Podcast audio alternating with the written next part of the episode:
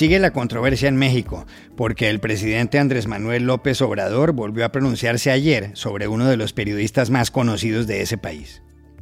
El que nada debe, nada teme. Yo no sé por qué se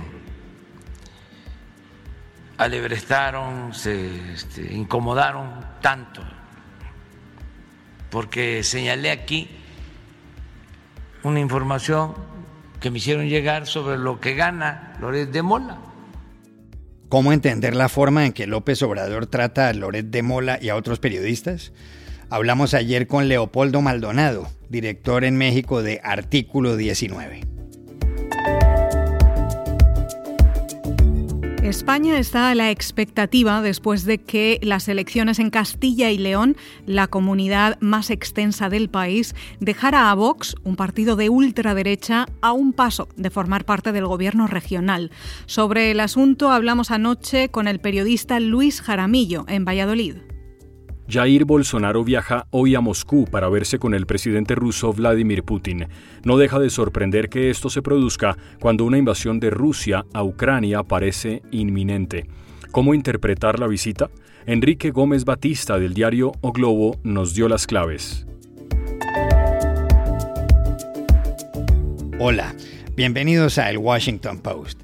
Soy Juan Carlos Iragorri, desde La Cuenca, una pequeña aldea en la provincia de Soria, en Castilla y León, en España. Soy Dori Toribio, desde Washington, D C Soy Jorge Espinosa, desde Bogotá. Es martes quince de febrero y esto es todo lo que usted debería saber hoy.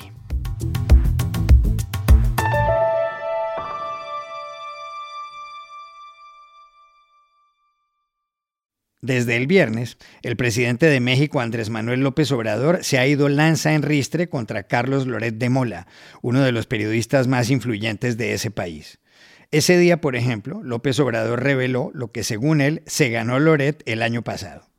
Las declaraciones de López Obrador se produjeron en La Mañanera, su habitual comparecencia pública, y en ella puso los datos en una pantalla gigante. Como el presidente hizo referencia a algunas cifras, hay que recordar que un dólar equivale a alrededor de veinte coma cuatro pesos mexicanos. Gana más que yo, pero me da pena porque yo gano muchísimo si se compara con lo que gana la mayoría del pueblo de México. Pero miren cuánto gano yo, bruto, anual, dos millones, once mil. Y él gana treinta y cinco millones, doscientos. O sea que él gana como quince veces más que yo. Para muchos en México, que López Obrador empleara la información tributaria de Carlos Loret de Mola se debe a la molestia que pudo generarle una denuncia del periodista sobre su hijo mayor, José Ramón López Beltrán.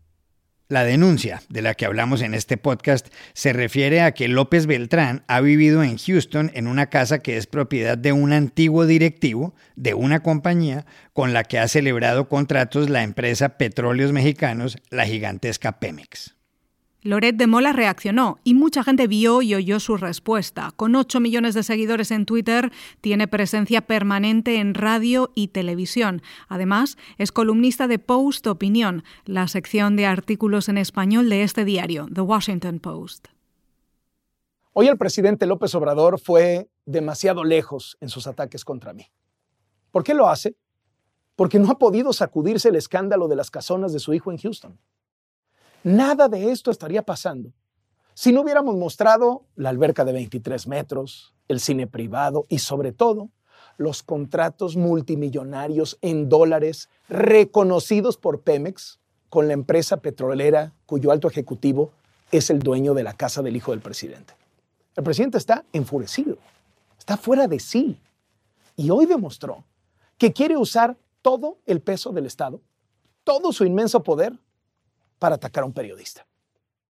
Iragorri, ayer la Sociedad Interamericana de Prensa, la C I P, rechazó la campaña de descrédito de los periodistas que ha puesto en marcha López Obrador. Y todo esto ocurre cuando la semana pasada fue asesinado en Oaxaca el quinto periodista mexicano en lo que va del año, Ever López Vázquez. ¿Qué lectura darle a lo de López Obrador sobre Carlos Loret? Se lo preguntamos ayer a Leopoldo Maldonado, director en México y Centroamérica de Artículo diecinueve, una organización internacional cuyo objetivo es defender la libertad de prensa. Es muy lamentable y muy decepcionante que el jefe del Estado mexicano, eh, la máxima autoridad en un país donde se está matando a periodistas prácticamente cada semana en lo que va del dos mil veintidós, Eh, se le, le parezca más importante atacar a un periodista o a un grupo de periodistas que han expuesto investigaciones pues que son de claro interés público sobre sus hijos, que en marcar la agenda a favor de la prensa, en hacer un reconocimiento público de la labor, en condenar públicamente estas agresiones letales que están lastimando al gremio en México. Eh, lo que vimos el viernes pasado eh, y a inicios de esta semana, en donde el presidente insistentemente trata de utilizar datos fiscales y personales del periodista Loret de Mola, violando la misma Constitución mexicana y las leyes nacionales, pues nos habla del talante profundamente eh, intolerante que tiene este gobierno. Y el gran problema que estamos enfrentando en México es que se agrede a la prensa cada catorce horas. No solamente los asesinatos, que son la forma más extrema, sino de diversas formas. Y una de ellas que ha tenido una evolución desproporcionada es eh, precisamente la descalificación, el estigma y las campañas de desprestigio del poder público. Muchos actores públicos locales se sienten envalentonados, se sienten con licencia para agredir a partir del propio discurso presidencial. Entonces tenemos que gobernadores y alcaldes de todos los partidos políticos, de todas las expresiones políticas, están eh, replicando esta manera de agredir a la prensa. Eso es preocupante porque eso a, a su vez alienta a otros a agredir a la prensa pues de manera mucho más violenta. Entonces, evidentemente estamos enfrentando una crisis sin precedentes en materia de violencia contra la prensa. Y el presidente mexicano lo que está haciendo es poner más gasolina en esa crisis.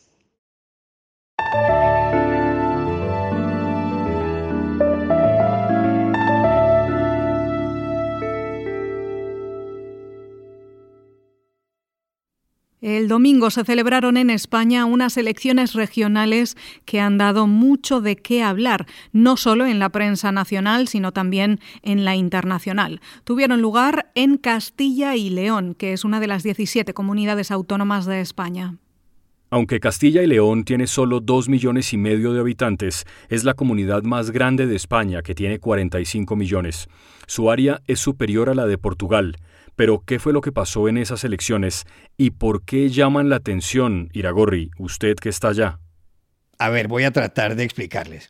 Castilla y León tiene nueve provincias. Entre ellas Soria, uno de los sitios más despoblados del país, en donde estoy. Aquí en La Cuenca, por ejemplo, en este instante somos seis habitantes, incluido Pascual Verdena Fría, que toda la vida fue pastor, que tuvo centenares de ovejas y que ya está jubilado. La historia es que el domingo los ciudadanos de Castilla y León votaban por los ochenta y uno integrantes de las Cortes de esta región, que es el órgano legislativo. Aquí gobierna desde hace treinta y cinco años el Partido Popular, el P P, que es conservador. El asunto es que el P P decidió adelantar las elecciones por iniciativa de su líder nacional, Pablo Casado, pensando que iba a lograr una mayoría absoluta y que podría no seguir gobernando en coalición con Ciudadanos, otro grupo político. Pero no fue así. El P P logró apenas treinta y un escaños y lo sorprendente entonces es que para alcanzar la mayoría absoluta necesitaría de Vox, un partido de ultraderecha que consiguió trece curules, trece, cuando antes tenía solamente una. Por eso es que en la noche del domingo, Santiago Abascal, el líder nacional de Vox, dijo esto al lado de eh, quien comanda ese grupo en Castilla y León. ¿Y qué cara de vicepresidente se le está poniendo a Juan García Gallardo? Ahí Abascal dejó claro que quiere que García Gallardo sea el vicepresidente de la Junta de Castilla y León, que está presidida por Alfonso Fernández Mañueco del P P y que seguramente continuará. A propósito de Juan García Gallardo, en las últimas horas se han vuelto a publicar varios tuits suyos claramente racistas y homófobos. Pero miren, el asunto de fondo es que si Vox entra al gobierno de Castilla y León, se produciría algo sin precedentes en España.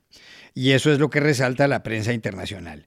Y si bien no hay nada definido, no se sabe qué hará el Partido Socialista Obrero Español, el P S O E, que es el archirrival del P P a escala nacional y por supuesto regional, y cuyo jefe es el actual presidente del gobierno, Pedro Sánchez. Y para entender las implicaciones de todo esto, llamamos anoche a Valladolid, la ciudad más poblada de Castilla y León y sede del Gobierno autonómico, a Luis Jaramillo, el director regional de la cadena radiofónica COPE. Estamos ante una situación nueva que no se había producido en la España democrática, que un partido de extrema derecha una sus votos al Partido Conservador, al Partido Popular, para formar un gobierno de coalición en una comunidad autónoma. Pero es la opción que parece más evidente tras el resultado electoral del pasado domingo. Se van a explorar otras opciones, puesto que ya se alzan voces en el Partido Socialista de Castilla y León para que este partido se abstenga y permita gobernar al Partido Popular sin la entrada de la ultraderecha, porque consideran que sería un atraso democrático muy importante en España. Sin duda, al Partido Popular a nivel nacional no gusta la opción de tener que eh, a, en llegar a algún tipo de acuerdo de coalición con Vox, porque saben que este tipo de acuerdos movilizaría al electorado de la izquierda y podría dar un punto de recuperación a la Pedro Sánchez, que en estos momentos se encuentra, no está en los mejores tiempos de la vida política del Partido Socialista Obrero Español.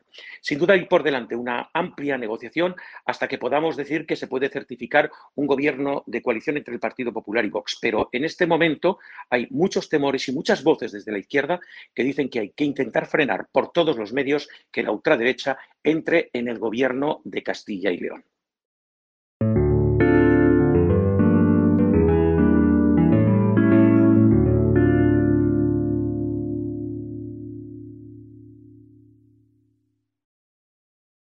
Jair Bolsonaro empieza hoy un viaje que ha levantado una polémica en el Brasil.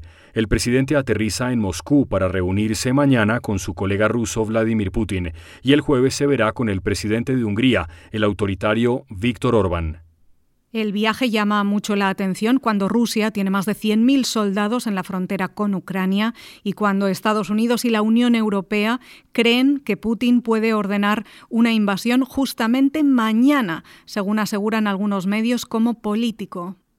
Bolsonaro hace el viaje por una invitación que le formuló Putin en noviembre. Hay que recordar que Brasil y Rusia forman parte desde dos mil nueve del grupo de países BRICS, junto a la India, la China y Sudáfrica. De ahí el nombre. Pero no solo eso, Iragorri. Bolsonaro está en campaña. Su objetivo es ser reelegido el dos de octubre, es decir, dentro de siete meses y medio, cuando se enfrentará al expresidente Luiz Inácio Lula da Silva y a otros aspirantes. ¿Cómo leer el viaje de Bolsonaro en estos momentos? Se lo preguntamos ayer, en Brasilia, al jefe de la oficina del diario O Globo, Enrique Gómez Batista. Esta es una viaje muy importante para los planes electorales de Jair Bolsonaro. ¿Por qué? Porque Bolsonaro no es un líder global que tiene gran acceso, grandes contactos con otros presidentes o primer ministros. Y este es un año de elección en Brasil y su principal oponente, el expresidente Luiz Inácio Lula da Silva, ha hecho en noviembre una gira por Europa muy importante. Ha estado con líderes de España, de Francia, de Alemania, de Unión Europea. Ahora volvió de un viaje por Argentina. En los próximos días se va a encontrar con el presidente de México. O sea, Lula demuestra una capacidad muy grande de hacer acuerdos, de conversar con líderes mundiales. Bolsonaro, por su vez, no es esa persona. Él es, él es un poco aislado de todo el proceso eh, político mundial, diplomático mundial, por dos razones. Primero, por ser un líder muy extremado, de extrema derecha. Su gran eh, contacto mundial ya no está en el poder, era el expresidente americano Donald Trump. Y porque tiene posiciones muy radicales en temas como medio ambiente y la pandemia. Por ejemplo, en el último G veinte eh, era el único líder global que no había todavía eh, tomado vacunas contra el COVID diecinueve. Entonces, para él es importante sacar la foto y mostrar que sí, que se encuentra con líderes globales como Vladimir Putin. Pero eso no es un mejor momento para eso, ¿no?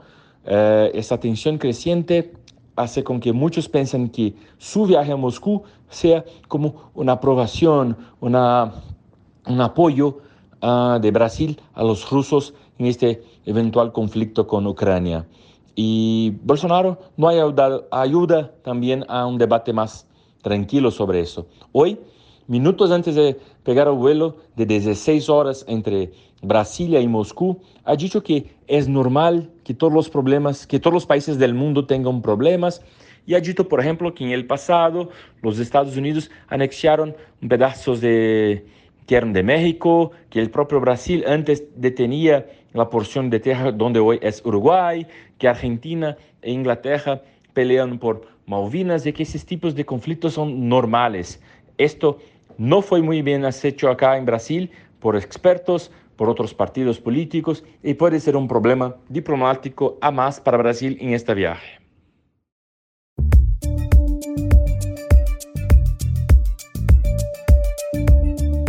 Y estas son otras cosas que usted también debería saber hoy. El ministro de Relaciones Exteriores de Rusia, Sergei Lavrov, dijo ayer que el diálogo con Occidente está lejos de agotarse y pidió intensificar las negociaciones sobre la crisis de Ucrania. El presidente de Estados Unidos, Joe Biden, y el primer ministro británico, Boris Johnson, también aseguraron que la ventana diplomática sigue abierta, pero advirtieron que la situación es muy peligrosa y la presencia militar rusa continúa aumentando en la frontera con Ucrania. El primer ministro de Canadá, Justin Trudeau, invocó ayer la Ley de Emergencias para poner fin a las protestas de camioneros en Ottawa contra las restricciones por la pandemia. Esta medida que da poderes adicionales al gobierno para desplegar las fuerzas armadas en las calles será limitada, razonable y proporcionada, como dijo Trudeau. The federal government has invoked the Emergencies Act to supplement provincial and territorial capacity to address the blockades and occupations. I want to be very clear. The scope of these measures will be time-limited, geographically targeted, as well as reasonable and proportionate. Es la primera vez que se invoca en Canadá la Ley de Emergencias, aprobada por el Parlamento en mil novecientos ochenta y ocho. La policía de Windsor arrestó el domingo a una docena de personas que bloqueaban el acceso al puente Ambassador, uno de los principales cruces fronterizos con Estados Unidos, que ya ha sido reabierto. El precio del petróleo Brent, el de referencia para Europa, superó ayer los noventa y seis dólares el barril por primera vez desde dos mil catorce. Esto se debe a la posibilidad de una invasión rusa a Ucrania. Rusia es uno de los mayores productores mundiales de petróleo, con una capacidad cercana a los once coma dos millones de barriles diarios. En los últimos doce meses, el precio del Brent se ha incrementado casi un cincuenta por ciento. Y aquí termina el episodio de hoy de El Washington Post, El Guapo. En la producción estuvo Cecilia Favela. Por favor, cuídense mucho. Y pueden suscribirse a nuestro podcast en nuestro sitio web, el washington post punto com, seguirnos en nuestra cuenta de Twitter, arroba el Post, y también nos encontrarán en Facebook, buscando el Post Podcast. Chao, hasta la próxima.